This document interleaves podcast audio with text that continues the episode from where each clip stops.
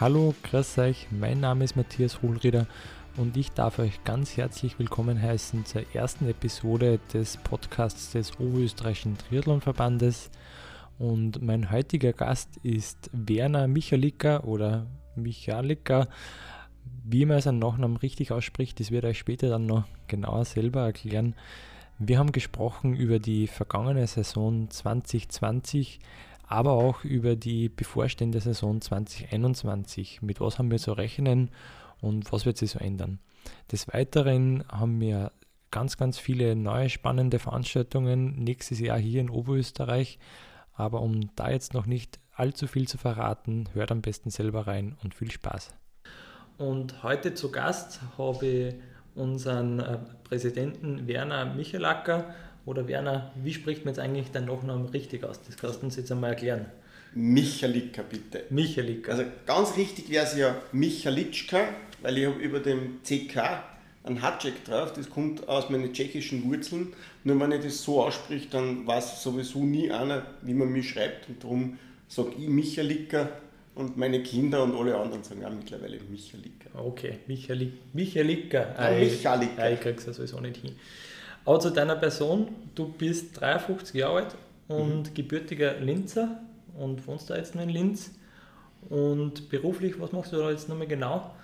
Ja, das ist schwierig zu beschreiben in einem Satz. Ich bin technischer Angestellter bei einem großen Ziviltechnikerbüro da in Linz und mache verschiedenste Sachen. Eins meiner Steckenpferde sind 3D-Bestandsaufnahmen mit dem Laserscanner und daraus dann 3D-Gebäude-Bestandsmodelle zu erstellen. Aber das ist nur ein kleiner Teil meiner okay. Tätigkeit. Ja, natürlich. Ein großer Teil deiner Tätigkeit ist ja seit äh, Februar 2019, äh, dass du unser Präsident des Oberösterreichischen Triathlonverbandes geworden bist. Aber ich denke, du bist ja schon wesentlich länger im Triathlonsport zu Hause. Nimm uns da ein bisschen zurück. Wann waren so die ersten Tätigkeiten, wo du im Verband mitgewirkt hast? Wann hast du eigentlich angefangen? Ja, das muss schon im Jahr 2006 gewesen sein. Da war ich als stellvertretender technischer Direktor im Oberösterreichischen Triathlonverband tätig und ähm, dann danach ähm, Vizepräsident im Oberösterreichischen Triathlonverband. Das hat sich auch lang hingezogen, ja. Aber ich denke, das war ja so noch 2014, damals noch unter der Leitung von Heli Kaufmann. Und da hast du jetzt ja quasi dann auch schon zwei Präsidenten vor dir gehabt und mit Stefan Leitner und mit Heli und letztendlich bist du so jetzt du dann geworden seit 2019 und denke, du bist ganz zufrieden. Oder wie geht es da so die letzten anderthalb Jahre, wenn man das so Revue passieren lässt? Ja, es ist äh, erschütternd eigentlich. Für mich ist das, wie wenn es gerade gestern gewesen war, dass wir angefangen haben. Es ist schon wieder fast zwei Jahre aus. Es war Februar 2019, dass wir die Neuwahlen gemacht haben. Ähm, wie es mir geht damit eigentlich sehr gut. Äh, mir ist nur leider der Tag immer wieder zu kurz. Also das, das ist mein Problem, dass ich nicht alles unterbringe, was ich mir so vornehme. Aber ich glaube, wir haben schon sehr, sehr viel weitergebracht in den letzten eineinhalb, zwei Jahren. Das Team das ich zusammengestellt habe, muss ich sagen, ist perfekt. Das ist sehr gut und äh, mit dem arbeitet er sehr intensiv zusammen. Und ähm, der Vizepräsident, der Alfred Friedrich, war ein, ein sehr guter Griff. Der Alfred ist ein sehr guter Mann. Ich hätte mir eigentlich gar nicht fragen traut, ob er Vizepräsident werden will, sondern er war eigentlich immer der Verbandsarzt und in, in der Tätigkeit immer für einen, für einen oberösterreichischen Triathlonverband tätig, beziehungsweise auch für den Leichtathletik und für den österreichischen Triathlonverband. Ähm, aber er hat zu mir gesagt, Werner, möchtest du mich nicht als Vizepräsident haben in deinem Team und das hat mich, muss ich sagen, extrem gefreut. Ja, ich denke mal, der Friedrich ist ja, der bereichert den ganzen Verband in Österreich, sowohl als auch im oberösterreichischen Triathlonverband und unterstützt ja da auch noch die diversen Kader mit seiner, ja, mit seiner ärztlichen Kompetenz. Anti-Doping genau, ist eins von seinen Themen ja, also ich denke mal, dass wir da uns sehr glücklich schätzen können, dass wir da den Alfred bei uns im Team haben und auch da als Oberösterreicher mit dabei haben. Und neben deiner sagen wir, ganzen Tätigkeit bist du nach wie vor sportlicher trotzdem nur aktiv. Bevor du zum Triathlon gekommen bist, wie war das? Warst du als erster Kampfrichter und hast du dann erst mit dem Triathlonsport angefangen und hast du davor Triathlon gemacht? Nimm uns da auch nochmal so zurück, wie du, was für einen Bezug du zum Sport hast als Athlet, wie hast du das Ganze wahrgenommen? Wie hast du angefangen? Ja, mein Bezug zum Sport, ähm, ich habe eigentlich in, in, jungen Jahren als, als Jugendlicher immer noch Tennis gespielt, das sehr intensiv. Ähm, und dann, ja, wie dann die Kinder gekommen sind, eigentlich im Sport immer weniger geworden. Ja, klar, man hat andere Prioritäten, die Zeit ist nicht mehr so da. Und bin dann äh, so figurmäßig in die Richtung gegangen, wie ich jetzt leider wieder ausschaue. Ähm, und habe mir gedacht, ich muss das tun und habe zum Laufen angefangen. Das war dann aber so Anfang 2000 mir irgendwann einmal mit der Zeit zu fad und äh, bin dann zum Triathlonverein Triran gegangen, der mittlerweile, glaube ich, der größte in Österreich ist. Damals waren es gerade einmal 30 Mitglieder oder so, also ganz klar am Anfang. Und dort bin ich dann mit Triathlon mehr in Berührung gekommen und habe dann auch angefangen mit dem Triathlon-Sport. Das heißt 2001 habe ich dann beim, das war da, kann ich mich noch gut erinnern, am Bichlinger See, der Vereinstriathlon, also so ein vereinsinterner Triathlon, Supersprint, ganz kurze Distanzen, 300 Meter Schwimmen, das war für mich damals noch der Wahnsinn, weil Schwimmen war nie meine, meine große Stärke.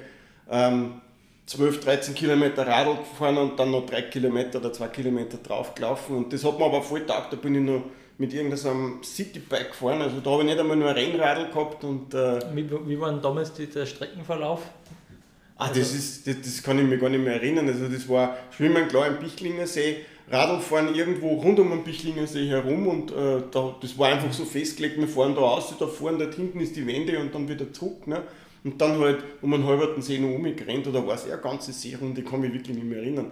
Aber war einfach so schnell organisiert, wie es bei Triathlon oft Veranstaltungen gemacht wird, so schnell mal ein Triathlon organisiert. Wie, wie groß war die Veranstaltung damals? Wie viele Leute waren da so circa dabei? Naja, wie, wie, wie, groß war generell der Triathlon-Sport damals in Oberösterreich, wenn man da zurückblickt? Ah, das, das, das kann ich eigentlich schwer sagen, weil ich mir damals mit dem Triathlon-Sport noch gar nicht auseinandergesetzt habe.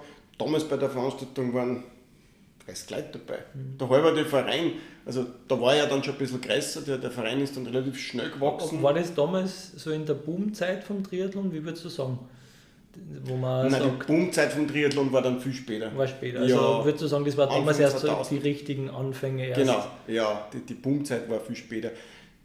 Wo dann wirklich auch die Massen mhm. am Triathlon teilgenommen haben. Also das ist die, der Boom, ja, was ist der Boom? Die großen, die Was waren so die, die, die, Helden des Triathlonsports damals? Aus, Oberöst also aus österreichischer aus oberösterreichischer Sicht, ähm, ja, da gibt es nur einen, einen, Local Hero und das ist der Will Gary. Das ist der, den ich, den ich schon ewig kenne, der heute noch immer im Triathlonsport äh, fest verankert ist, der heute noch immer Wahnsinnsleistungen abliefert. Und sonst kann ich mich damals, ähm, ja, hm, wenige Leute erinnern. Das ist schon so lange aus, das ist bald 20 Jahre her. Ja, aber der, äh, der Will Gary ist ja auch, der, ist, der ist nach wie vor dabei. Es war ja, glaube ich, noch mal ein interessanter Gast, wenn wir den da dabei hätten. Den auf jeden Fall. Ich glaube, der kennt da über den Triathlon-Sport noch viel, viel mehr dazu irgendwie. Ja. Das ist eine ganz eine wichtige Randnotiz. Genau, ja, und dann hast du ja nach deinem ersten Triathlon ja gleich mal also wir da Blut geleckt und bist da ziemlich direkt dann gleich mal eingestiegen mit einem Ironman. Also glaube ich ein, zwei Nein, Jahre später ja, oder genau. soweit ich also das ich gesehen habe. Ja, ich habe dann schon zwei Jahre gebraucht bis zum ersten Ironman, mich schon langsam da herangetastet. Die erste Mitteldistanz, also die erste olympische Distanz war dann in Mondsee, mhm. der Mondsee-Triathlon, den es damals äh, als sehr großen Triathlon gegeben hat. Also der haben, die haben riesige Starterzahlen gehabt. Den wird es übrigens äh, 2021 wieder geben, der wird wieder aufleben, der Monse Triathlon. Ah, wirklich? Ja, den wird es wieder geben. 2021? Also ja, wird eine Mitteldistanz geben und eine Sprintdistanz eingebettet. Boah, cool. Ja, den wird es wieder geben. Ähm, und äh, wie gesagt, die erste olympische Distanz dann gewesen, dann die erste Mitteldistanz, und das kann ich mir auch noch sehr gut erinnern, das war in Graz am Schwarzelsee. Ein, ein, ein sauschiercher Tag, es hat geregnet, das war wirklich grauslich und keine Leute dort, die zugeschaut haben, klar, wer stellt sich bei dem Weder da hin und schaut den Leuten zu. Ja, und ich denke ja, jeder, der was äh, die Mitteldistanz da von, von Graz noch kennt, das findet ja auf einem großen Eventgelände statt und äh, kann mich auch noch gut erinnern, wie ich da noch sagen wir, als ganz äh, kleiner dabei war, dass das Gelände ist ja riesengroß, ist ein großes Areal und da weiß ich noch, habe ich damals bei Mitteldistanz dann den Papa zugeschaut und ja, das hat auch, glaube ich, irgendwie ganz was Spezielles dort gehabt, oder? Also, ja, der See ist auch einfach künstlich angelegt, ein riesengroßes Gelände. See ist ein klassischer Baggerteich, ein Schotterteich, der halt dort graben ist. Ähm, die Wechselzone, an die kann ich mich noch gut erinnern, die war in der Halle drinnen. Mhm. Also auf dem Eventgelände gibt es ja mehrere Hallen, unter anderem eine Karthalle und mhm. da war eine riesen Messehalle, weiß ich gar nicht, was das war. Und da drinnen war die Wechselzone, was an dem Tag wirklich ideal war, weil wenigstens dann nachher noch der Radl, der Equipment trocken war, wenn du aus dem Wasser gekommen bist, weil es so geschüttet hat. Also das weiß ich noch ganz genau. Und im selben Jahr hast du dann noch direkt äh, deinen ersten Ironman gemacht, wo ich glaube auch denke, wo du so deine erste Erfahrung mit der Penalty-Box gehabt hast. Ja, also die Erfahrung mit der Penalty-Box war, war viele, viele Jahre später. Ne? Ich habe mit der Penalty-Box viel Erfahrung gemacht, weil ich als Kampfrichter schon sehr oft in der Penaltybox gesessen bin. Als Athlet bin ich nur ein einziges Mal in der Penaltybox gesessen und das war bei meinem letzten Ironman, den ich allerdings dann nicht gefinisht habe, wieder in Klagenfurt. Also der erste Ironman war Klagenfurt. Ähm, für mich der, ja, ich kann es so sagen, wie es ist, der schönste Platz an Triathlon zu machen, weil, weil einfach dort unten das Wasser passt, der Wörthersee, die Radlstrecken, das rollt dort unten einfach. Ähm, ja, ich bin verliebt in den, in den Ironman dort unten gewesen und habe den dann, nachdem ich 2003 gestartet bin, gleich viermal hintereinander gemacht. Also ich wollte eigentlich ja nur einen Ironman machen. Und meine Frau gesagt hat, das reicht dann schon wieder, die Vorbereitung war eh genug und so. Ja, und aus dem einen sind dann doch mehrere waren, gleich viermal hintereinander Klagenfurt. Ich bin dann 2003, 4, 5 und 6 in Klagenfurt gestartet. Also da ja, haben wir schon einiges hinter mir gehabt. 2014 wollte ich dann eigentlich sagen, so das war mein Abschluss Ironman und der letzte und dann lassen wir das Ganze mit dem Ironman bleiben und bin dann ziemlich schlecht vorbereitet jetzt vom Training her in das Rennen gegangen. Habe schon elendig langsam Schwimmen braucht. Das war noch immer nicht meine Lieblingsdisziplin und das wird es auch glaube ich nicht mehr werden. Ähm, bin dann auf der Radstrecke halt mein Stiefel runtergefahren. Das ist normalerweise die Disziplin, die mir am meisten taugt hat, wo ich dann auch immer die meisten Leute überholt habe. Ähm, ich habe immer die Maßen gehabt, dass ich in der Wechselzone mein Radl schnell finde, weil viel waren nicht mehr da. Ne? Also wenn ich aus dem Wasser gekommen bin, dann habe ich das Radl genommen, was noch da gestanden ist, oder eins von den zwei, die noch da gestanden sind. Ja, und dann, und dann auf der Süduferstraße da halt so schon in meinem, in meinem Damme dahin gefahren und, und äh, dürfte offensichtlich im Windschatten eines anderen Athleten gewesen sein. Und ähm, ja, wie es dann der Teufel so will, ist natürlich genau der Kampfrichter hergekommen und sagt zu mir so, so das, war, das hat mir dann so, so irgendwie lustig gestimmt. Er sagt er, hey Windschatten zu mir. Ne? Und ich denke mir, was ist mit ihm? Ne? Ist ein Kärntner und sagt er, hey Windschatten zu dir. Ne? Und sonst nichts und hat man nur die blaue Karten hergezeigt und ja, habe ich schon gewusst, okay gut, nächste Penalty-Box, die suche ich mal und die war dann zwischen Felden und Rosekta drinnen in dem Anstieg, ist die Penalty-Box gestanden. Und da habe ich mir dann fünf Minuten reingesetzt und habe mich so über mich geärgert, das war Wahnsinn und, und äh, also das war grauslich. Wie war da das Ärgernis? Mehr über dich selbst oder mehr über den Kampfrichter? Nein, nein gar nicht, über den Kampfrichter überhaupt nicht. Ich habe mich über mich fürchterlich geärgert, dass mir sowas passiert, weil ich weiß ja, wie es geht normalerweise und ich bin ja normalerweise der, der die anderen darauf aufmerksam macht. Ne? Und an dem Tag hat es mich halt so richtig, ja, richtig, richtig geärgert. Und ähm, und wie gesagt, gut ist man an dem Tag ja auch nicht gegangen und dann, dann bin ich aus der Penalty-Box raus und dann hat es zum Regen angefangen. Dann haben wir gedacht, na super, das habe ich jetzt noch braucht. Ne? Ähm, bin dann noch ungefähr 15 Kilometer weitergefahren und dort ist meine Frau gestanden am Anstieg äh, zum Fackersee auf in Eck. Und äh, bei der bin ich stehen geblieben, habe das Radl in die Hand gedrückt und habe gesagt, äh, sollte ich mich nur einmal für so einen Blödsinn wie Ironman anmelden, setze mich sofort in die psychiatrische Klinik einliefern lassen. Und sie erinnert mich hin und wieder noch dran, dass ich das damals gesagt habe. Das heißt, nachdem war, hat das dann so zugetroffen oder würdest du sagen, du bist geheilt, was das Thema Langdistanz angeht? Ach, geheilt? nein, ich glaube nicht, dass ich geheilt bin. Naja, Kratzen tat es mir schon natürlich, aber es ist einfach der, der zeitliche Aufwand für das Training, den kriege ich momentan nicht unter. Ne? Und das ist, das ist eigentlich das Problem. Aber du bist ja trotzdem jedes Jahr dort als äh, Wettkampfrichter dabei oder inwiefern als Chefwettkampfrichter? Ich war viele Jahre dort unten Chefkampfrichter und bin jetzt seit zwei Jahren nicht mehr. Da hat es einfach einen Vorfall gegeben, der mich dazu bewogen hat, äh, das Ganze nicht mehr zu machen. Und das war ein Protest, den der Veranstalter quasi initiiert hat gegen das, das Kampfgericht und das hat man dann eigentlich, eigentlich nicht taugt. Und dann habe ich gesagt, dann fahre ich dort nicht mehr hin und seitdem bin ich auch bei, bei keine Ironman-Rennen mehr irgendwo als mhm. Kampfrichter tätig. gut, das ist ja ein Argument und glaube ich, kann man ja durchaus einfach so stehen lassen und dass man es abschließt. Das Jahr 2020 lassen wir es ein bisschen Revue passieren. Es ist ja ein ganz spezielles Jahr, liegt ja hinter uns und letzten Endes, wenn wir jetzt zurückblicken, sagen, haben wir, hätten wir uns eventuell mehr gewünscht, also die Stimmen, die Gedanken waren ja im März eher so, die Hoffnung war groß, dass das ganz ein normales Jahr trotzdem noch wird. Äh, aber wie wir dann gemerkt haben, dass die Rennen nach und nach äh, sich nach hinten verschieben und Absagen kommen sind, ähm, hat sich so manch einer dann auch schon ein bisschen ein dunkles Szenario ausgemalt. Aber so rückblickend gesehen war es aus oberösterreichischer Sicht ja gar nicht so ein schlechtes Jahr. Also ich muss ja auch sagen, es ist letzten Endes, waren wir trotzdem in einem nahezu ja, sagen wir, normalen Wettkampf geschehen und viele Veranstalter äh, haben sich da um ein Hygienekonzept bemüht und viele Veranstaltungen sind ja trotzdem nur durchgeführt worden. Wenn wir da jetzt drauf schauen, im äh, nationalen Vergleich liegt der Öster äh, Oberösterreich an wievielter Position Werner? Ich glaube mit 50 Prozent der durchgeführten Veranstaltungen, also es waren ja zehn geplant. Und Fünf haben wir dann durchgeführt. Genau. Sagen wir, an zweiter Stelle Wien. Wien hat 100% der Veranstaltungen, aber die haben nur eine Veranstaltung gehabt. Also ich würde sagen, wir liegen im nationalen Vergleich, also mit Oberösterreich, eigentlich ganz gut, ja. dass wir die Hälfte unserer Veranstaltungen durchgebracht haben. Genau, ich denke mal, das, das ist ja auch ein Zeugnis, was das ganze Wettkampfrichter geschehen und das ganze Verbandskonzept in Oberösterreich ja schon einfach gut dastehen lässt und wo man, glaube ich, ganz, ganz stolz sein können auf die ganzen Veranstalter, die was sie da eben bemüht haben. Also in, in dem Sinn muss man echt einmal sagen, die Veranstalter Hut ab, also dass sie die das alle anderen haben, ist, ist ein Wahnsinn. Ich bin in dem Jahr sehr bald eigentlich auch an die Veranstalter herangegangen und die jetzt, die eigentlich die Rennen dann nach der wir haben ja nach dem Lockdown dann zwei Monate gehabt, wo wir keine Veranstaltungen haben dürfen und die haben dann eigentlich eh alle sofort abgesagt. Aber die, die überblieben sind, an die bin ich relativ bald herangegangen und habe mit denen gesprochen, wie das Interesse daran ist. Und jeder hat einmal gesagt, na klar, probieren wir es, na klar.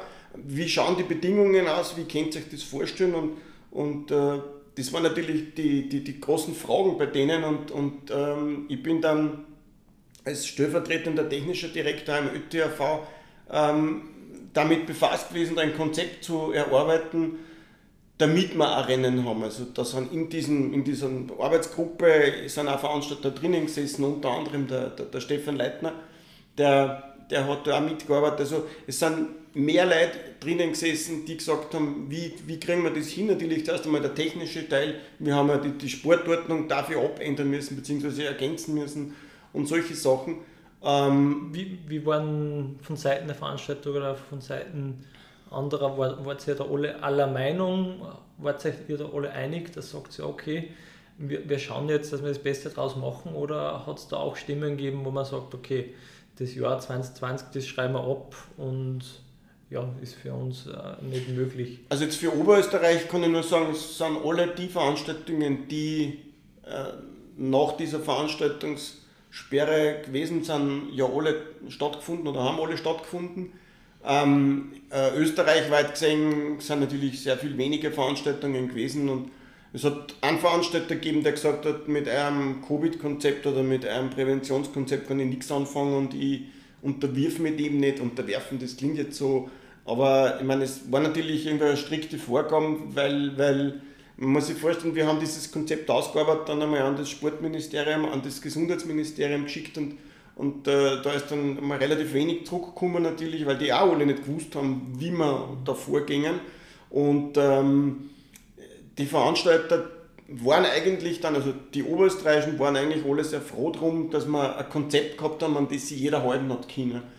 Ähm, natürlich der Einzelstartmodus mit den Startintervallen 10 Sekunden, 5 Sekunden, 20 Sekunden. Ne? Eigentlich waren 10 Sekunden als Mindeststartintervall vorgesehen. Das haben wir dann bei den letzten Rennen auch schon leicht verändert. Also Brodersdorf waren schon 5 Sekunden und auch in, in Traun, mhm. beim, beim Traun-Triathlon sind wir dann noch auf 5 Sekunden zurückgegangen.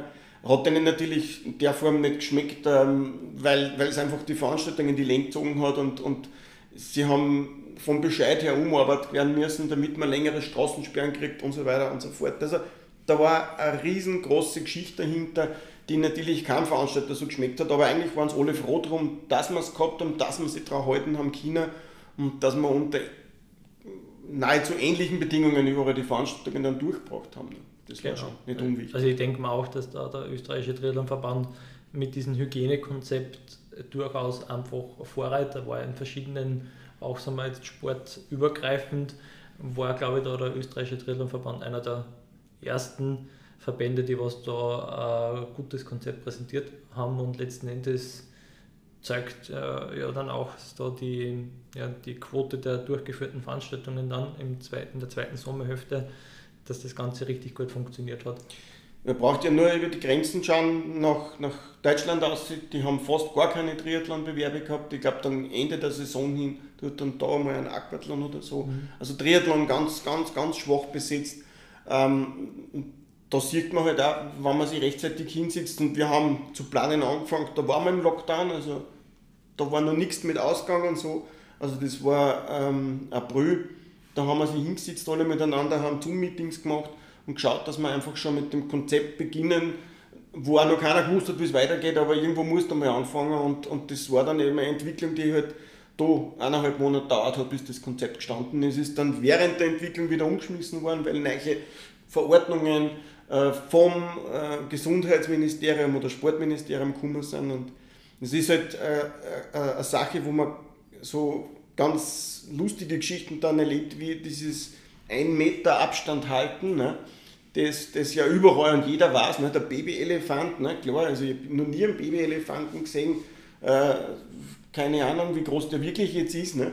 aber wie, wie, wie genau ist denn der Abstand definiert? Ne? Ist der von Körpermitte zu Körpermitte oder geht das von Schulter zu Schulter?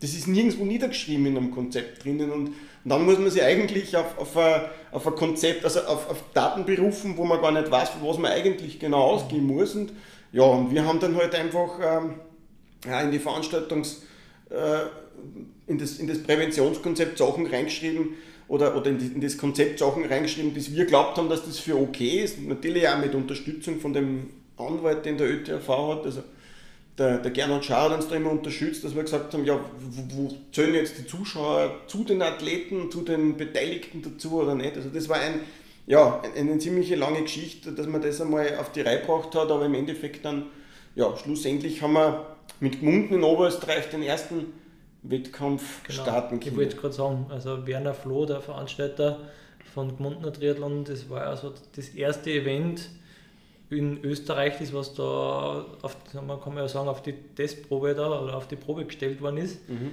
der Bewerb war ja wahnsinnig gut besetzt. Also wir haben Wahnsinn. da Olympia-Qualifikant äh, Lukas Hollers am Start gehabt und diverse andere Athleten. Leon also, Pauger. Le Leon Pauger, genau. Also rückblickend hat er, haben wir auch nicht alle ahnen können, was der Leon dieses Jahr für Saison hinlegt. Und, er hat es damals schon aufblitzen lassen. Ja, ne? genau. Also wer, wer damals das Rennen verfolgt hat, der hat da schon gesehen, äh, dass der Leon im Lockdown richtig gut gearbeitet hat. Die Bertelbrüder waren am Start aus oberösterreichischer Sicht. Langdistanz, der, der Pauli, also genau, Paul Ruttmann, Pauli war am mit Start. einer wirklich starken Leistung, ja. obwohl er eigentlich Langdistanzler ist, im ja. Sprint gut unterwegs ja. gewesen. Genau, also ich denke mal da auch nochmal, die Athleten haben auch gesehen, wer sie vor dem Lockdown am geringsten irgendwie auch unterkriegen hat lassen. Und ja, wie war das? Du warst Wettkampfrichter an dem äh, Wochenende. Wie, wie war da die Stimmung davor? Gab es da ich meine, das Konzept ist ja gestanden, aber letzten Endes kommt es ja dann immer auf die Praxis drauf an. Würdest du sagen, war das Event wegweisend für viele andere Veranstaltungen, wie das funktioniert? Oder ja, beschreibe mal, wie ist es euch gegangen? Wie, ja. wie war, hat letzten Endes dann die Praxis ausgeschaut? Also wir haben, wir haben ähm, zu diesem Konzept, das wir erstellt haben, auch noch festgelegt, dass für jede Veranstaltung, die in Österreich im Jahr 2020 noch stattfinden wird, es einen technisch Delegierten gibt. Normalerweise gibt es den technisch Delegierten vom ÖTAV wird der besetzt. Ne? Nur bei Staatsmeisterschaftsrennen und in dem Fall jetzt haben wir gesagt, wir wollen, dass für jedes Rennen ein technisch Delegierter festgelegt ist, der sich um dieses Präventionskonzept kümmert, auch, der also dieses Präventionskonzept auch mit dem Veranstalter gemeinsam umsetzt. Und ähm, da war es natürlich auch so, wer, wer macht das und wer tut das. Und, und ich habe dann eben gesagt, okay, ich, ich, ich übernehme das für, für äh, Gmunden, dass ich den technisch Delegierten übernehmen und war an dem Wochenende also der technisch Delegierte, der höchste technische Verantwortliche für das Rennen dann eingeteilt. Ja, im Vorfeld war es schwierig, da die Genehmigung überhaupt für das Rennen zu kriegen. Es hat überhaupt noch keine Veranstaltungen gegeben davor. Also nicht jetzt nur ein Triathlon, sondern gar keine anderen sportlichen Veranstaltungen, aber auch keine Konzerte oder nichts. Also keine Veranstaltungen. Und ähm, dann hat man natürlich jetzt äh, schauen müssen, wie, wie kriegen wir überhaupt äh, einen Bescheid, eine Genehmigung für die Veranstaltung. Und äh, da war ja diese Sache mit den 100 Teilnehmern. Ne? Also das heißt, in, in dem ersten Konzept, das die, also Konzept, die Verordnung war es sogar, das die Regierung da vorgelegt hat, äh, hat es geheißen, es darf bei einer Veranstaltung nicht mehr wie 100 Teilnehmer geben. Und das war eigentlich für den Gmunden-Triathlon ein bisschen zwäng, weil wir hätten natürlich viel mehr drüber gebraucht. Und so ist man dazu übergegangen, gemeinsam mit der Behörde jetzt zu sagen, wir haben drei Veranstaltungen, je 100 Teilnehmer. Im Endeffekt waren das drei Starts. Das heißt, alle 20 Minuten war ein Start mit jeweils 100 Teilnehmer. Und so hat man dann 240 Teilnehmer grob jetzt so äh, über die Runden braucht. Das war natürlich eine gemeinsame Wechselzone und die sind auf der gleichen Radstrecke und natürlich auf der gleichen Laufstrecke dann auch wieder unterwegs gewesen, aber halt mit einem 20 Minuten Abstand. Und ähm, die, die Behörde hat, ist dann auch dahinter gestanden und hat das so mit dem, mit dem Veranstalter, mit dem Florian Werner, heißt er übrigens, der Flo, ähm, der, der hat einen sehr guten Kontakt zu den Behörden und Gmunden gehabt und es ist ja immer, sind immer die Bezirks Hauptmannschaften, die das Ganze entscheiden. Und da hat es dann andere Bezirkshauptmannschaften gegeben, die dann angerufen haben in Gmunden und gefragt haben, wie sie denn die Genehmigung oder den Bescheid für die, für, für die Veranstaltung erstellt haben. Und ja, da hat man gesehen, das hat keiner so richtig gewusst, wer wie wo. Und ähm, ja, Gmunden, Gmunden war dann ein, ein super schöner Tag. Also es war ein Traum wieder an dem Tag. Das, das war für den ersten Triathlon genau richtig. Es war ziemlich frisch in der Früh. See hat, glaube ich, gerade einmal 18 Grad gehabt, wenn er es gehabt hat, aber viel mehr hat, da trauen sich ja eh nie. Also ich glaube, wenn er schon 20 Grad hat, ist er Bachel warm. Ähm, es hat natürlich keiner gewusst, wie es zugehen wird. Ähm, wir haben im Vorfeld gesagt, wir, wir ziehen die, den, das, das Anmeldeprozedere, sprich Startnummernabholung, also Nachnennung hat es sowieso keine geben, äh, so weit wie möglich auseinander. Am Vortag schon haben sie die Leute die Startnummer abholen können, in der Früh relativ lang. Und die Athleten waren da extrem diszipliniert. Also die waren wirklich sehr diszipliniert, haben überall ihre Abstände eingehalten, sind mit der Masken zu, zu, zum Check-in gekommen und es war schon, man hat gemerkt, die Leute waren froh, dass sie wieder beim Triathlon starten dürfen. Und die ganzen Sachen wie Masken tragen in der Wechselzone, beim Check-in und so, das, das haben die einfach alle in Kauf genommen und jetzt rückblickend für uns ist die Masken ja heute eh normal, also mhm. sage ich schon fast. Ne? Aber damals war es halt noch nicht so normal, dass man der Masken, mit der Masken äh, überall herumrennt. Unterm Strich, ja, das große Thema waren einfach Zuschauer. Wir haben nicht gewusst, wie wir mit Zuschauern umgehen sollen. Und ähm, war halt einfach in, in Gmunden so, dass halt die Leute überall herumgerannt sind. Wir haben dann während der Veranstaltung versucht, dann noch Leute, äh, Zuschauer aus gewissen Bereichen wieder rauszukriegen, weil dort einfach dann die Abstände nicht mehr eingehalten werden konnten. Aber im Großen und Ganzen hat das auch mit den Zuschauern dann gut funktioniert. Äh, wir haben den Sprecher des Öfteren dann gebeten, sag bitte durch, dass die Leute im Abstand halten sollen, damit dann nicht irgendwer sagt, ja gerade bei der ersten Veranstaltung, beim ersten Triathlon, es war ja wirklich so, wenn, wenn dort, sage ich mal, ja, Massen an Zuschauern neben der Strecke gestanden waren oder bei der Wechselzone gestanden waren und dann wird da irgendein Foto gemacht und das dann veröffentlicht, hätte sicher für die nachfolgenden Veranstaltungen Riesenprobleme gegeben. Mhm. Eine der nächsten Veranstaltungen war ja dann gleich mal direkt ja, Wös. Na, dazwischen haben wir noch den, den, äh, den Mostiman in Walsig genau, in Niederösterreich, ja. genau, das war ja international auch richtig Sehr stark besetzt, ja. ja. glaube ich, ist eh schon ausführlich in allen anderen Medien auch schon darüber berichtet worden. Ich würde allerdings in Oberösterreich bleiben und über Wels sprechen. Wels, da bist ja du persönlich eigentlich auch ein bisschen, ja, doch an der Veranstaltung doch ja, beteiligt. Beteiligt kann man so ja. sagen, oder? Ja, ich bin äh, in West der, der, technisch Verantwortliche für die, für die Abwicklung von dem Rennen, gemeinsam mit dem Thomas Alt, der der OK-Team-Chef ist. Ähm, äh, darf ich das Rennen begleiten und ich sage wirklich darf, weil, weil dieses, ähm, dieses Team an, an Helfer, die die haben, ist, ist unglaublich. Also das ist wirklich unglaublich. Das sind 140 Leute, der ganze Verein und Oma und Opa und alle Verwandten kommen da zu dem, zu dem Event, sage ich schon fast, zu dem Triathlon und helfen da mit. Eigentlich war ja Wels der, die Veranstaltung gewesen, mit der wir in einem Jahr gestartet hätten. Wels wäre am 4. Juli gewesen, nur da haben wir einfach die Genehmigungen behördlicher Hinsicht nicht hinkriegt. Also die haben, die haben zwar gesagt, ja machen wir, machen wir, aber du hast nichts schriftlich gekriegt und das war dann eigentlich zu unsicher, dass wir das, sage ich mal, dann drei Tage vor dem Bewerb den Bescheid kriegen oder auch nicht. Und dann haben wir uns äh, schweren Herzens dazu entschlossen, dass wir dann die Veranstaltung am 14. August verschieben ja. War das der erste Termin oder ist nicht sogar ursprünglicherweise zweimal verschoben worden? Nein, sondern einmal verschoben Habt ihr euch bewusst ja. gleich mal für einen eher späteren Termin, genau.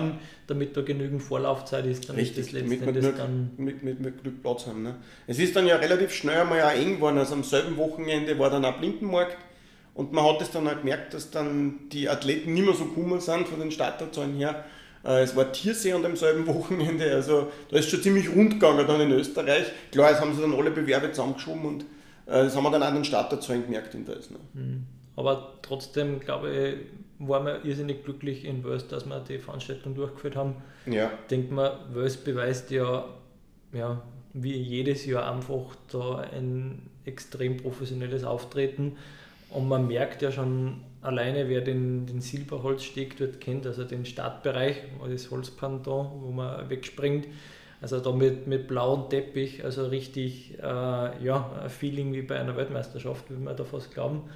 Und denkt man da, alleine hat man schon gemerkt, wie professionell die Veranstalter von Wels da herangehen und auch was sie für Ziel gesetzt haben. Also du warst da mehr, also Wels hat ja auch heuer mit einem wahnsinnig extrem guten Livestream ja auch wieder überzeugt.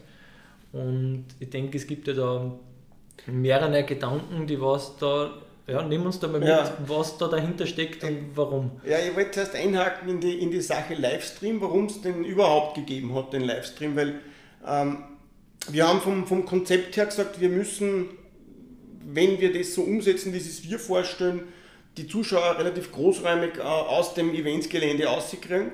Und das haben wir dann auch so gemacht. Also wir haben, wir haben wenn wer das Welsgelände kennt, eigentlich vom, vom Anfang der Wechselzone bis fast auf bis zum Zügelände eigentlich alles abgesperrt mit, mit Gitter und, ähm, und haben die, die, die Zuschauer da draußen lassen, haben aber auf der anderen Seite dann schon relativ bald überlegt, ja, was könnte man denn jetzt machen, dass man die Zuschauer trotzdem informiert und äh, dann ist der, der, der, Livestream eigentlich aufgekommen. Also das war ja nicht von vornherein schon für dieses Jahr so geplant, sondern das ist eigentlich dann erst zustande gekommen, äh, weil wir gesehen haben, mit den Zuschauern kriegen wir ein Problem. Drum. Und ähm, wenn der Thomas Alt was anpackt, sage jetzt einfach so, dann macht das gescheit und äh, ja, er hat wirklich einen, einen professionellen ähm, Mann organisiert, den Herrn Walland, der das Ganze dann äh, so umgesetzt hat, wie sie das wir vorgestellt haben. Es war natürlich dort und da, ja, hätte man nur besser können, klar. Aber im Endeffekt mit dem Aufwand, den wir getrieben haben, haben wir eigentlich schon eine sehr gute Live-Übertragung hingekriegt. Und was mir auch voll getaugt hat, war, dass die ist weltweit rausgegangen, also über den Triathlon Live-Kanal von der, von der ITU. Oder? Genau, und wie, wie, viele Leute haben das circa gesehen? Ich glaube, da ist mal so die Zahl so. Also Österreichmäßig, in Österreich haben wir die Zahlen direkt mitgekriegt, das waren 9000 und auf dem Triathlon Live-Kanal waren es dann, glaube ich, 100 Leute, die da zugeschaut haben, also nicht gar so viel. 100, ja, 100, 100 okay. Leute, ja, nicht gar so viel. Ja. Äh, da, da sind andere Zahlen vorher äh, kolportiert worden, aber im Endeffekt waren es dann 100 Leute. Der Kanal, den muss man ja zahlen, der ist ja nicht frei, also muss man Gebühr zahlen, dass man dort was schauen darf. Aber, aber trotzdem national 9000 schon sehr viel. Das ja. denke ich mal, das ist schon ja. äh, wahnsinnig gut. 9000 Leute, die dort einmal reingeschaut haben. Wie lange die dann auch drinnen waren, weiß man nicht. Ja. Ich meine, die Veranstaltung war ja auch im Einzelstartmodus und mit 20 Sekunden Abstand, dadurch, dass wir in Wels ja relativ kurze Radlrunden haben, haben wir gesagt, wir können von, von der, vom Startintervall nicht zu weit runtergehen, weil sonst kriegen wir Backeln draußen auf der Radstrecke und dann haben wir 20 Sekunden Einzelstart. Modus gehabt. Ja, die, die Strecke ist ja auch berüchtigt für eine richtig schnelle Schwimmstrecke gekommen, ja. wird ja bekanntermaßen in der Traun mit die Traun wird ja da extra aufgestaut, oder? Nein, nein, die Traun wird nicht extra aufgestaut. Aber die Fließgeschwindigkeit äh, die, wird zumindest reduziert. Ja, ja, das ist uns heuer sicher nicht gelungen, die Fließgeschwindigkeit zu reduzieren. Ähm, wir haben heuer extrem schnelle Schwimmzeiten gehabt, weil wirklich äh, sehr, sehr viel Wasser in der Traun war und äh, das habe ich mittlerweile ja gelernt, wie das Ganze funktioniert. Also je mehr Wasser, desto schneller, je langsamer Wasser oder je niedriger äh, der Wasserstand, desto langsamer das Ganze. Und heute war es schon, heuer war es wirklich extrem schnell, mhm. das Rennen vom Schwimmen her. Ne? Mhm. Also da sind die Leute reinweise natürlich Bestzeiten geschwommen, ganz ja, klar. Ist klar. Aber Wels hat ja dann ja, im Grunde genommen trotzdem einfach wieder mal überzeugt, was sie da zu bieten haben, aber auch schon mit ein bisschen einem Hintergedanken. Naja, der Hintergedanke in Wels war eigentlich so, wir haben, wir haben einen Vorplan gehabt und wollten uns ähm, für 2020 für die Austragung der Staatsmeisterschaften bewerben. Die sind dann an Walsee gegangen, Sprint, für die Sprint-Staatsmeisterschaften, die sind dann an Walsee gegangen. Ähm, die haben auch ein super Rennen dort abgeliefert, also der, der Keller Bernd hat da ein super Rennen gemacht. Und ähm, wir haben gesagt, okay, dann probieren wir es 2021 nochmal und machen die Staatsmeisterschaften und bewerben uns dann 2022, wenn wir also die, die Erfahrung aus den Staatsmeisterschaften haben, äh, für äh, Europacup-Rennen, entweder Junioren oder normales Europacup-Rennen. Und ähm, ja, es ist dann eigentlich so gewesen, dass dann Ende der Saison die, Uhr an uns herangetreten ist, ob wir uns nicht schon 2021 für so ein Rennen bewerben wollen. Und das haben wir dann auch gemacht, also relativ kurzfristig die Bewerbungsunterlagen abgeben. Wer jetzt das ganze Rennen dort kennt, weiß, dass das Ganze durch die Messe rennt, also mitten durchs Messegelände, die Radlstrecken, die Laufstrecken dann nicht mehr. Die Wechselzone war ja früher in der Messehalle drinnen und die haben wir jetzt vor die Messehalle verlegt, aus Covid-Gründen, sagen wir es einmal so. Und ähm, wir waren daher immer vom Termin von der Messe abhängig. Das heißt, die Messe hat gesagt, es könnt an dem Wochenende was machen, weil da ist kein Mess, da könnt ihr durchfahren. Und dadurch waren wir quasi gezwungen, eine Radstrecke zu finden. Das wollten wir eigentlich schon 2020 machen, haben dann aber die Radstrecke 2020 aus ja, bekannten Gründen gleich lassen und äh, fahren jetzt 2021 mit einer komplett neuen Radstrecke und einer komplett neuen Laufstrecke und einer komplett neuen Wechselzone. Das Einzige, was gleich bleibt, ist der bekannte Silberholzsteg, klar, den werden wir nicht so schnell äh, austauschen. Aber die Schwimmen und die Schwimmstrecke dann auch im, Europa, also im Junioren-Europacup-Rennen äh, direkte Linie zum Schwimmausstieg. Ja, also du hast das jetzt schon gesagt, also wir haben uns beworben und, und, äh, und, und haben auch den Zuschlag bekommen, äh, nächstes Jahr am 26. Juni ein Junioren-Europacup-Rennen auszutragen.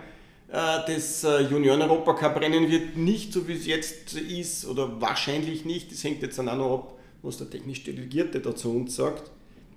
Aber wir werden wahrscheinlich äh, flussabwärts von der Ausstiegsstelle nur Boje setzen, mhm. wo man dann gegen den Strom quasi äh, zum Schwimmausstieg kommt, um eine dementsprechend lange Schwimmzeit zu erreichen. Also das geht eigentlich nur um das, dass wir eine zu kurze Schwimmzeit haben und darum brauchen wir einfach eine längere Schwimmzeit und das werden wir dadurch erreichen. Wir können den Steg nicht weiter oben reinhängen, dass man einfach sagt, man, startet 200 Meter weiter oben, das geht nicht, weil dort einfach keine Möglichkeit ist, gescheit zum Wasser zu kommen.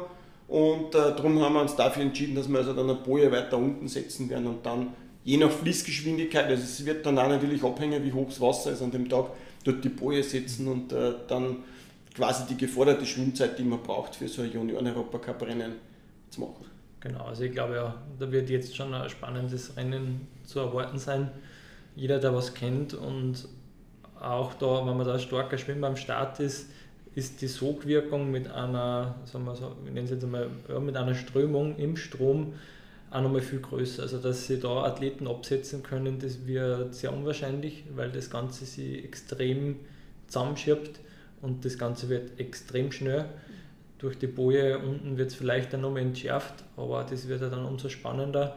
Und ich denke mal, wir haben ja auch aus oberösterreichischer Sicht da Athleten dabei. Also ich denke mal, der Thomas Windischbauer, sofern das für nächstes Jahr einfach genauso weitergeht, die Entwicklung, äh, Athlet des äh, Trainingszentrums, vom Talentezentrum Oberösterreich, ja. wird dann nächstes Jahr aus einem ja, Lokalmatador, kann man so sagen, also er ist ja beim Welser Triathlonverein genau. dabei ähm, ja, ist glaube ich für den Thomas ganz eine coole Sache.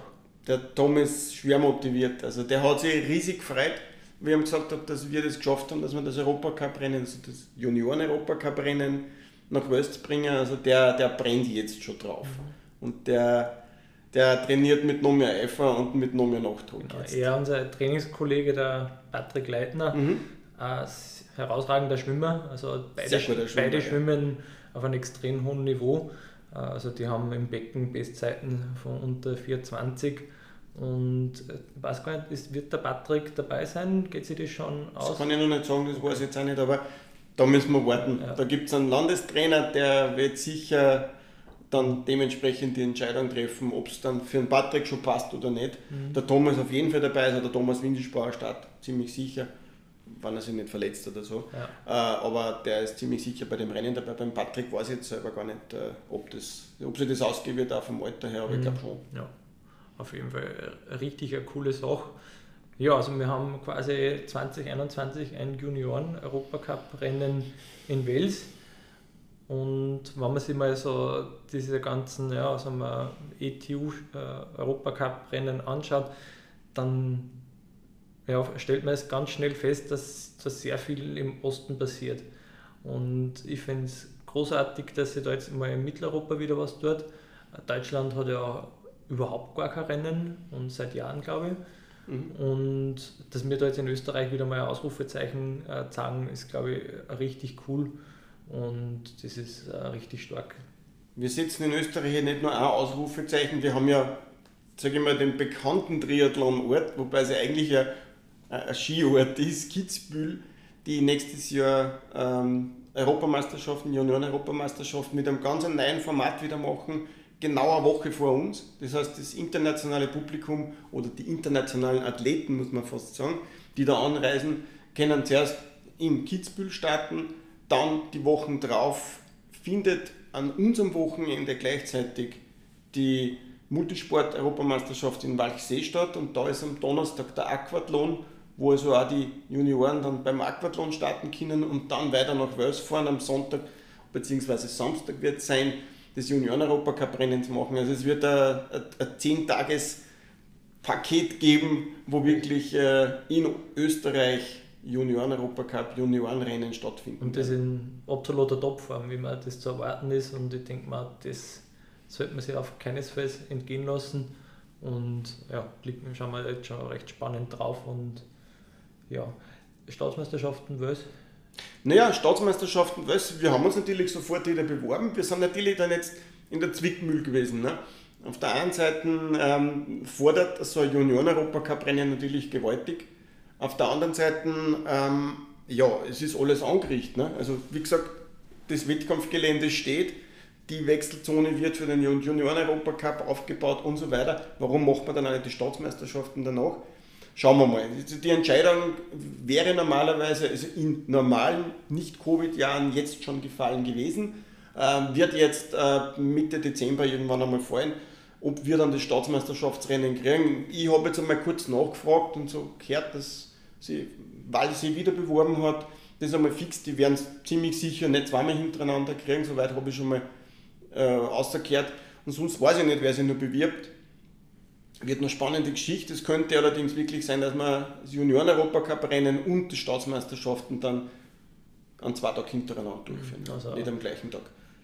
Dann äh, ist äh, Age Group Rennen ist ja trotzdem geplant. Also eines ist fix, dass das Wochenende auf jeden Fall ganz großer Triathlonsport auf jeden Fall wird.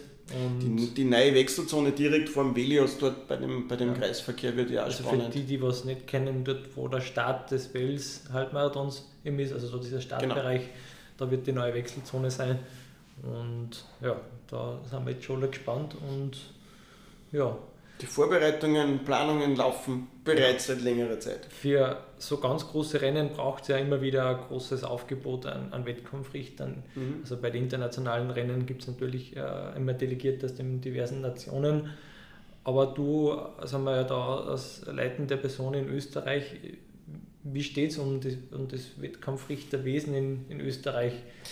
Ich, ich möchte zuerst einmal vielleicht einhaken mit dem, mit dem Begriff Kampfrichter. Also für, für mich ist der Begriff Kampfrichter, der beinhaltet schon was, wo ich sage, wir richten ja eigentlich nicht einen Kampf. Also es sind keine Kämpfe, die da stattfinden bei einem Triathlon. Klar, es sind Rad an Rad Kämpfe, aber ähm, es gibt da einen, einen, einen, englischen Begriff, der heißt Technical Official und der technische Offizielle gefällt mir eigentlich als Begriff viel besser. Er hat sich ja in Österreich mittlerweile durchgesetzt, also es ist dann natürlich nicht der technische Offizielle oder der Technical Official, sondern in Österreich kürzt man das natürlich ab, der heißt es dann TO. Ja, also der TO ist das mittlerweile und nicht mehr der Kampfrichter.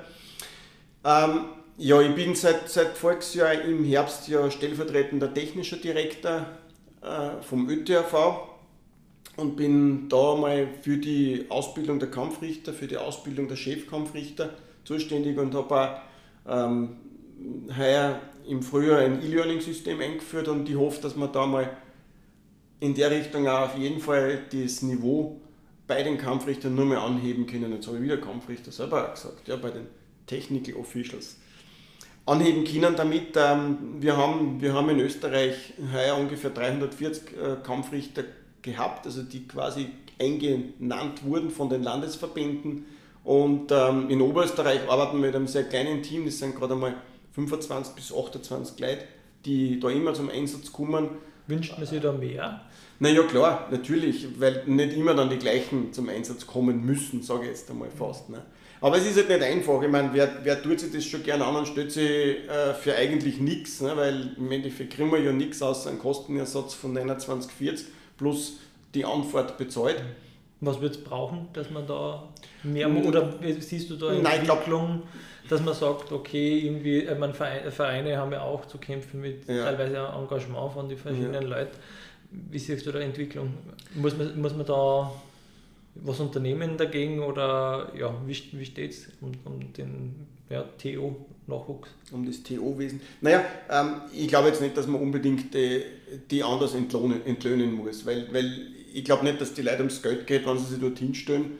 Ähm, äh, die Anerkennung, wenn sie kriegen, natürlich in, in irgendeiner Form war super. Man hat schon überlegt, dass man Gutscheine oder solche Sachen hergibt, also so, so Dexo-Gutscheine, die kann man ja schön hergeben. Man muss immer aufpassen, dass man dann mit der Steuer und auch mit der Sozialversicherung in, in keinen Konflikt kommt und das ist eigentlich das Schwierigste bei der ganzen Sache, weil da, da kann es natürlich auch für einen Veranstalter dann ein Problem geben, wenn der dort quasi die, die Kampfrichter zahlt, die zahlt ja der Veranstalter im Normalfall, dass der dann auf einmal eine Sozialversicherungspflicht übersieht äh, und so weiter. Also da sind wir gefährlich unterwegs.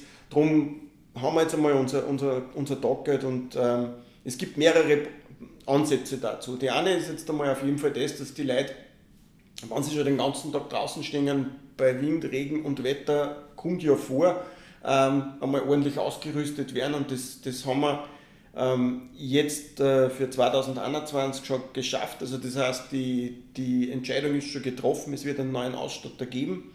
Ähm, der neue Ausstatter wird Jolsport sein und die werden die Kampfrichter wirklich mit hochwertigen äh, Sachen ausstatten. Ich sage jetzt nicht, dass das, was wir bisher gehabt haben, nicht hochwertig war, aber wir haben halt einfach keine Regenjacke als solches gehabt, sondern eine normale Windjacke. Ne? Stellen wir das auch ganz zart vor, wenn beim ja. Regenrennen, wenn man da mehrere Stunden am Motorrad ist. Ja.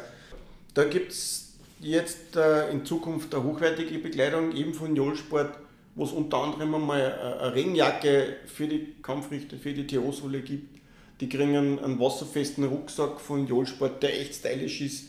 Die kriegen äh, neue Leiber, neue Hosen. Jeder kriegt, jeder kriegt diesmal sogar eine Hose, also das haben wir bisher nicht gehabt. Der kriegt eine Abziehhose, wo er lange und eine kurze Hosen quasi dann in einem hat.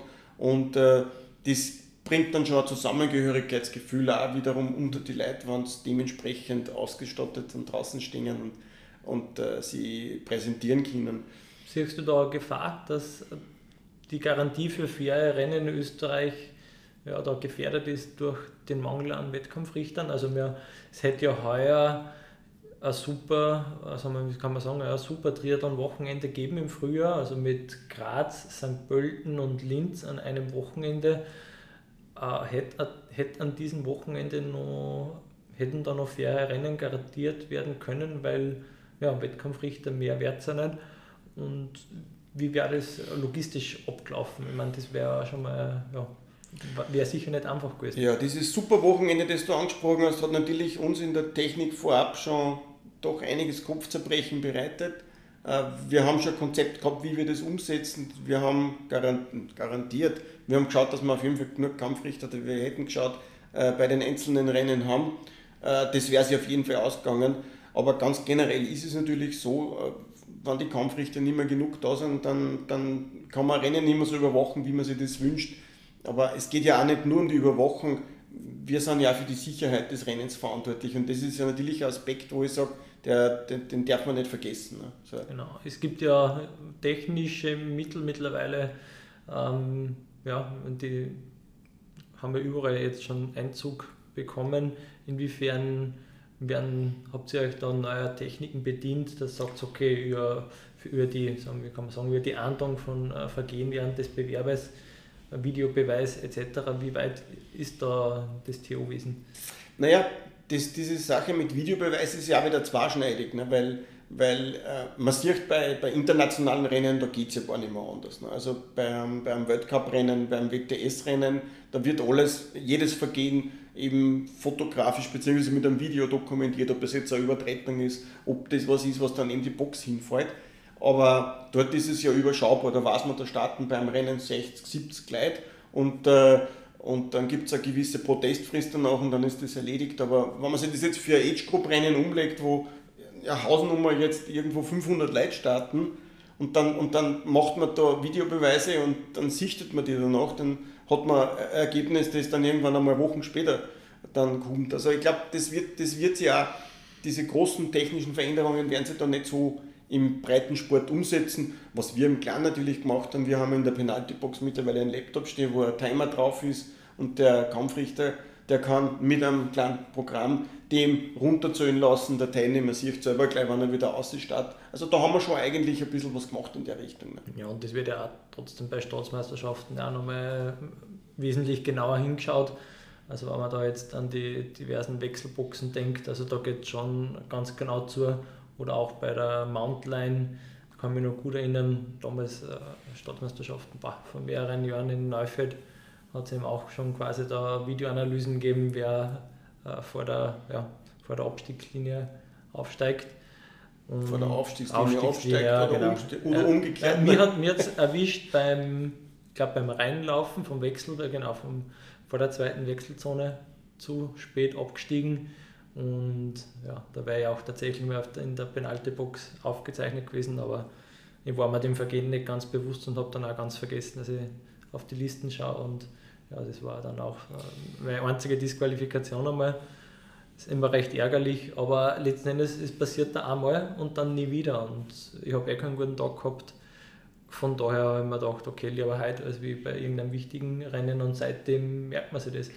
Wie begegnen euch Athleten, wenn es erwischt? Oder macht dann das, ja, zeigt man gerne rote Karten oder da gelbe? Wie, wie geht es einem da selber? Ja, also die rote, die gelbe, die blaue Karten, die, die gelben Karten sind quasi ja nur Verwarnungen und Verwarnungen haben jetzt einmal keine Strafe hinter sich. Also der Athlet ist da davor, irgendwas zu tun, was nicht passt und dann verwarnt man mit einer gelben Karte. Ähm, ähm, die blaue Karten wird äh, auf der auf der Radstrecke eingesetzt beim Penaltyvergehen. Also stimmt nicht, die gelbe Karten führt schon zu, einem, zu einer Strafe, ganz klar. Verwarnungen spricht man ohne Karten aus, muss ich aufpassen. Ne? Dann haben es mir wieder dann die Athleten. Ähm, nein, man gibt nie gerne Karten her. Ganz ehrlich, also äh, bei mir ist es so, dass mir das immer irrsinnig schwerfällt, dem Karten zu geben oder irgendjemandem Karten zu geben. Es ist oft einfach notwendig. Also wenn man auf der Radstrecke unterwegs ist und man sieht da Backel daherkommen, die halt schon wirklich beieinander hängen, da muss man halt einmal irgendwas machen. Ne? Ich bin ja nicht der, der zuerst einmal hinfährt und denen sagt, dass ich da bin und das reicht dann meistens schon, dass sie das auseinanderziehen, aber schau dann auch, ob sie wirklich auseinander bleiben und wenn dann das Backel wieder zusammenkommt, dann muss man halt einmal das Backel auflösen und denen eine blaue Karten geben. Ähm, da muss ich dann auch sagen, ähm, ich bin ja schon des Öfteren in der Penaltybox als Kampfrichter gesessen, gibt es dann halt Leute, die dann auch sagen, ja, vollkommen zu Recht, dass ich heute eine blaue Karten gekriegt habe dass ich da herinnen sitze, weil ich bin halt auch wirklich im Windschatten gefahren. Und dann natürlich die anderen, die sagen, ja, warum ich, der andere auch, ne? das ist also der, die Standardaussage immer, die dann her. Ne? Ja, der andere ist ja auch Windschatten gefahren. Ich weiß ja gar nicht, wie viele andere wir heute schon gehabt haben da, da ne? Ja, stimmt auch wieder, sagt er dann. Ne? Und der dritte, der dann sagt, nein, ich doch nie, also ich bin überhaupt noch nie Windschatten gefahren. Das sind dann die Leute, die dann in der Penaltybox erwischen, wo ich sage, du pass auf, folgst bei dem Rennen in, kannst dich nicht mehr erinnern, aber dir doch eine geben. Sagt er, ah, ja stimmt, also ich bin schon einmal Windschatten gefahren. Ne? Ja, Schwierig. Also gibt es da immer wieder Wiederholungstäter. Natürlich. Damit man natürlich. Sagt, man hat da, wärst du da für härtere Strafen oder findest du das Nein. Ganze jetzt angemessen? Ich meine, wir sind ja trotzdem da, es geht ja bei den meisten da wirklich um Spaß. Genau. Und, nein, und nein, den, der darf da letztendlich irgendwie nicht verloren gehen, indem dass man da einfach über, über bestraft. Und Na, wir haben ja die Strafen dahingehend schon ein bisschen aufgeweicht. Also früher war es ja so, wenn du, wenn du zwei blaue Karten, also zwei Penalty kriegst, dann, dann warst du irgendwann einmal weg äh, und jetzt kann man so viel, Penal also so viel Windschattenvergehen machen, wie man will. Man sitzt halt dann ein bisschen länger in der Penaltybox. Das ist das Ganze. Also in der Richtung ähm, passt es schon so, wie es ist. Und äh, wenn man Windschatten gefahren ist, dann sollte man sich mal sitzen dort. Und ah, das heißt, ich kann so viel ja. äh, Strafen kriegen in einem Rennen und ich werde niemals disqualifiziert fürs Windschatten. Deswegen nicht. Nein, es gibt keine Disqualifikation mehr wegen Windschattenfahren. Ah, okay, das, das habe ich gar nicht gewusst. Ja, das ist, ja, wir wollen es auch nicht unbedingt so publik machen, weil haben wir aber heute jetzt. Ne? Nein, es brauchen ja nicht viel zu. Ne? Naja, wer weiß. Wer, wer weiß. weiß. wer weiß. Genau. Ich würde noch gern über das nächste Jahr sprechen. Wir haben in Wales schon ein bisschen nach vorn geschaut. Jetzt, äh, ja, auf Wels jetzt einfach schwierig. Wir, wir, sind jetzt Mitte November, wir sind im zweiten sagen wir, da Lockdown light keiner weiß, was uns heute noch erwartet von der Regierung. Also ihr Hörer werdet das ein bisschen später jetzt hören, da werden dann die Maßnahmen schon draußen sein oder eben nicht. Aber trotzdem so grob gesagt, wird das Jahr 2021 genauso ein Jahr wie 2019 oder wie wir es früher gehabt haben oder wird es definitiv anders verlaufen? Also ich persönlich kann mir das beim besten Willen noch nicht vorstellen, dass 2021 so wird wie 2019. Ähm, es wird einmal sicher nicht so wie 2020, weil wir werden, glaube ich, doch mit Mai die ersten Bewerbe, also die ersten Triathlons natürlich mhm. starten. Wir haben, werden im, im Winter schon Wintertriathlon und so haben. Ähm, das, dadurch wird sich das von 2020 auf jeden Fall mal das Jahr unterscheiden. Wie es jetzt hingeht mit, wie werden wir die Bewerbe durchführen, da gibt es natürlich mittlerweile Überlegungen, da gibt es natürlich auch Ideen dazu, wie man das weitermacht. Das kann sein, dass wir wieder Einzelstart haben mit 5 Sekunden Startabstand. Es kann aber auch sein, dass man mehrere Startkanäle macht, wo dann halt 10 Leute gleichzeitig in 5 Sekunden starten, halt aus 10 Startboxen heraus. Da wird es sicher irgendwas Neues geben dazu. Ähm, für mich persönlich jetzt, so sag's ich einmal, kann man nicht vorstellen, dass es im, im Breitensport im ersten halben Jahr schon Massenstartveranstaltungen geben wird. Ähm, in im, im Spitzensport, in, sage ich mal, so ein Junioren-Europacup-Rennen wird ziemlich sicher in der Massenstadt durchgeführt. Dort wird man aber auch dann auch, sage ich mal, die Leute einfach durchtesten. Also das, das wird, glaube ich, dann auch der Standard werden und dann, dann kann man die alle äh, auf Arme starten lassen. Das wird nicht das Problem sein. Aber im Breitensport, ich hoffe es stark, dass wir dann im zweiten Halbjahr auch wieder zu Massenstarts zurückgehen. Aber das wissen wir alle miteinander nicht, wie sich der ganze Pandemie wollte jetzt schon fast sagen, Mist entwickelt, also das weiß ja keiner und, und darum wir auch noch nicht sagen, wie sich das Ganze dann weitergehen wird. Es wird jedenfalls wieder eine Arbeitsgruppe geben, die sich darum kümmert. Äh, die ist noch nicht äh, im Einsatz gewesen, weil eben momentan auch keiner weiß, wie es weitergeht, aber die wird bald wieder zusammentreten und dann werden wir neue Entscheidungen treffen. Aber eins, denke ich, ist fix und das kann man schon so festhalten, dass die Veranstalter bemüht sind, dass Lösungen finden und es wird, denke ich, zu keine spontanen Absagen mehr kommen. Es ist, sofern sich nichts ändert, aber grundsätzlich weiß jeder, was nächstes Jahr auf uns zukommt. Man weiß, wie man mit dem Ganzen umgehen kann und was für eine Lösungen dass man vorab sich überlegen kann. Und demnach, glaube ich, sind wir alle optimistisch, dass man zumindest, was die Veranstaltungsreihen so betrifft, einmal davon ausgehen, dass die stattfinden, wie sie stattfinden. Das werden wir dann sehen und das werden wir dann wahrscheinlich dann, glaube ich, auch immer spontan entscheiden oder davor im Festival? Ja, aus oberösterreichischer Sicht habe ich, habe ich bis jetzt schon, also von Braunau zum Beispiel, einen Antrag gekriegt, einen Veranstaltungsantrag. Äh, Linz hat mhm. schon seine, seine Bewerbe veranstaltet, ähm, äh, beantragt. Äh, und von Wels natürlich haben wir einen, einen, einen, Wettkampfantrag schon da liegen. Ähm, was ich jetzt gehört habe, ähm, soll es äh, beim PSV in der Richtung jetzt mit dem Stildown wieder weitergehen. Also da wird eine neue Kraft an der Spitze sein. Der, der, der Peter Lappmeier äh, hat sich ja oder wird sich mit Jahresende zurückziehen und äh, da war eigentlich dann irgendwo das Ganze noch ein bisschen unsicher. Was, was ich da jetzt gehört habe, geht es da ziemlich sicher auch mit neuer Kraft weiter. War schade um den Bewerb, ganz schade war es um den Indoor Steel Townman, weil der eigentlich wirklich immer gut angekommen ist im ganzen Land, sage ich schon fast. Ja, und Steel Townman hätte auch äh, Staatsmeisterschaften Aquathlon gehabt. Äh, die sind schon wieder fix vergeben. Das ja. heißt also, wenn der Bewerb stattfinden wird, werden auch die Aquathlon-Staatsmeisterschaften in Linz beim Steel Townman sein. Mhm. Also das ist so gewesen, dass der ÖTHV beschlossen hat, alle Staatsmeisterschaftsbewerbe, die 2020 nicht durchgeführt werden können, werden automatisch an den Veranstalter im Jahr 2021 vergeben und der Rest wird einfach dann neu ausgeschrieben. Ja, sehr gut. Und was den Indoor-Steel Downman betrifft, der wird für Nachwuchs als auch für Erwachsene stattfinden? Oder wie schaut da die Situation aus? Wie viel weißt du da? Bisher war es ja nur der Nachwuchs ne? und ich glaube auch, dass die Planungen jetzt nur mal für den Nachwuchs sind, aber da weiß ich noch nicht mehr. Wie gesagt, gestern gerade frische Informationen gekriegt, was in der Richtung sie tut, aber mehr weiß ich noch nicht. Ich hoffe stark, ganz ehrlich. Okay. Abschließend habe hab ich auch sagen wir, eine Kategorie, wie mit in so vielen Podcasts schon ein bisschen bekannt vorbereitet. Und da hat mir eine Idee eigentlich ganz gut gefallen. Also Rick Zabel in seinem Podcast hatte die Kategorie Radsport verbessern. Und ich denke an dieser Stelle wird es auch, auch ganz gut passen, wie man den österreichischen Triathlonsport verbessern kann.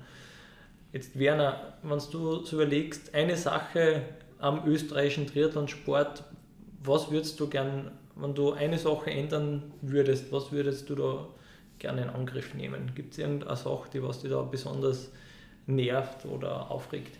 Nervt. Ja, die, die Windschattenfahrerei, äh, ja, die darf ich gerne abschaffen, klar, aber aber das werden wir nicht so schnell kennen, weil einfach oft die Gegebenheiten, die ja bei den Radstrecken gegeben sind, das nicht unbedingt verhindern, sagen wir es einmal so. Und das andere ist die Disziplinlosigkeit der Athleten. Also da würde ich mir schon wünschen, dass die oft ein bisschen mehr Disziplin an den Tag legen. Ähm, ja, vorher, vor dem Wettkampf, beim Check-in und und und. Also da gibt es viele Sachen, wo ich sage, das war schon super. Wie würdest du das, äh, wie genau, also was meinst du da? Hast du da Entwicklungen beobachtet in den letzten Jahren? Wird das besser, wird das schlechter oder würdest du sagen, okay, das ist halt nach wie vor immer so geblieben?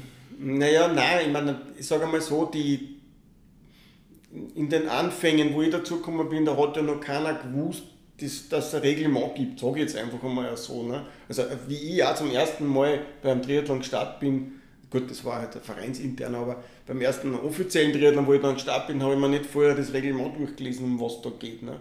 Und äh, das darf ich mir halt wünschen, dass die Leute, die halt zum Triathlon hingehen, sich einmal über das informieren. Und, und ähm, da haben wir ja heuer äh, eigentlich sehr gute Ansätze gehabt mit der Wettkampfbesprechung, die äh, eigentlich heuer überall online stattgefunden hat. Doch, ja, haben wir vorgeschrieben und ist auch überall so gewesen. Und ich glaube, das wird jetzt für die Zukunft auch durchsetzen. Und ich hoffe ganz stark, dass damit auch die Motivation der Leute steigt, diese Wettkampfbesprechung sich anzuschauen, weil es ja jederzeit möglich ist. Er kann daheim in der Badewanne liegen und sich nebenbei halt die Wettkampfbesprechung anschauen und muss nicht knapp vor dem Rennen, eine Viertelstunde oder eine halbe Stunde vor dem Rennen, sich da irgendwo in die Sonne stellen und muss sich das anhören, was einem die Leute da erzählen. Und das war eigentlich super. Ich denke mal, das ist äh, das wird sehr vielen Athleten helfen. Also ich kenne das selber, das nervt eigentlich immer nur tierisch, wenn man weiß, es ist in, keine Ahnung, in 45 Minuten Start und die Wettkampfbesprechung ist vielleicht 20 Minuten davor. Ich denke, da hat jeder was Besseres zu tun und will sich vielleicht gerade noch aufwärmen oder nochmal irgendwas vorbereiten etc. Und ich denke mal, das ist immer denkbar der schlechteste Zeitpunkt. Allerdings organisatorisch immer ganz praktisch, weil man hat alle Leute beieinander beim Start und, und kann das nochmal durchgehen. Also ja, ich denke mal, die, die ganze Sache äh, hat durchaus was Positives und bringt durchaus auch Veränderungen das Ganze. Und ich denke mal, das ist ein gutes Schlusswort. Und danke, Werner, dass du da warst. Mal schauen, ob wir uns wieder mal hören. Ich sag danke. Und würden mir gefallen. Danke. Ciao. Ciao.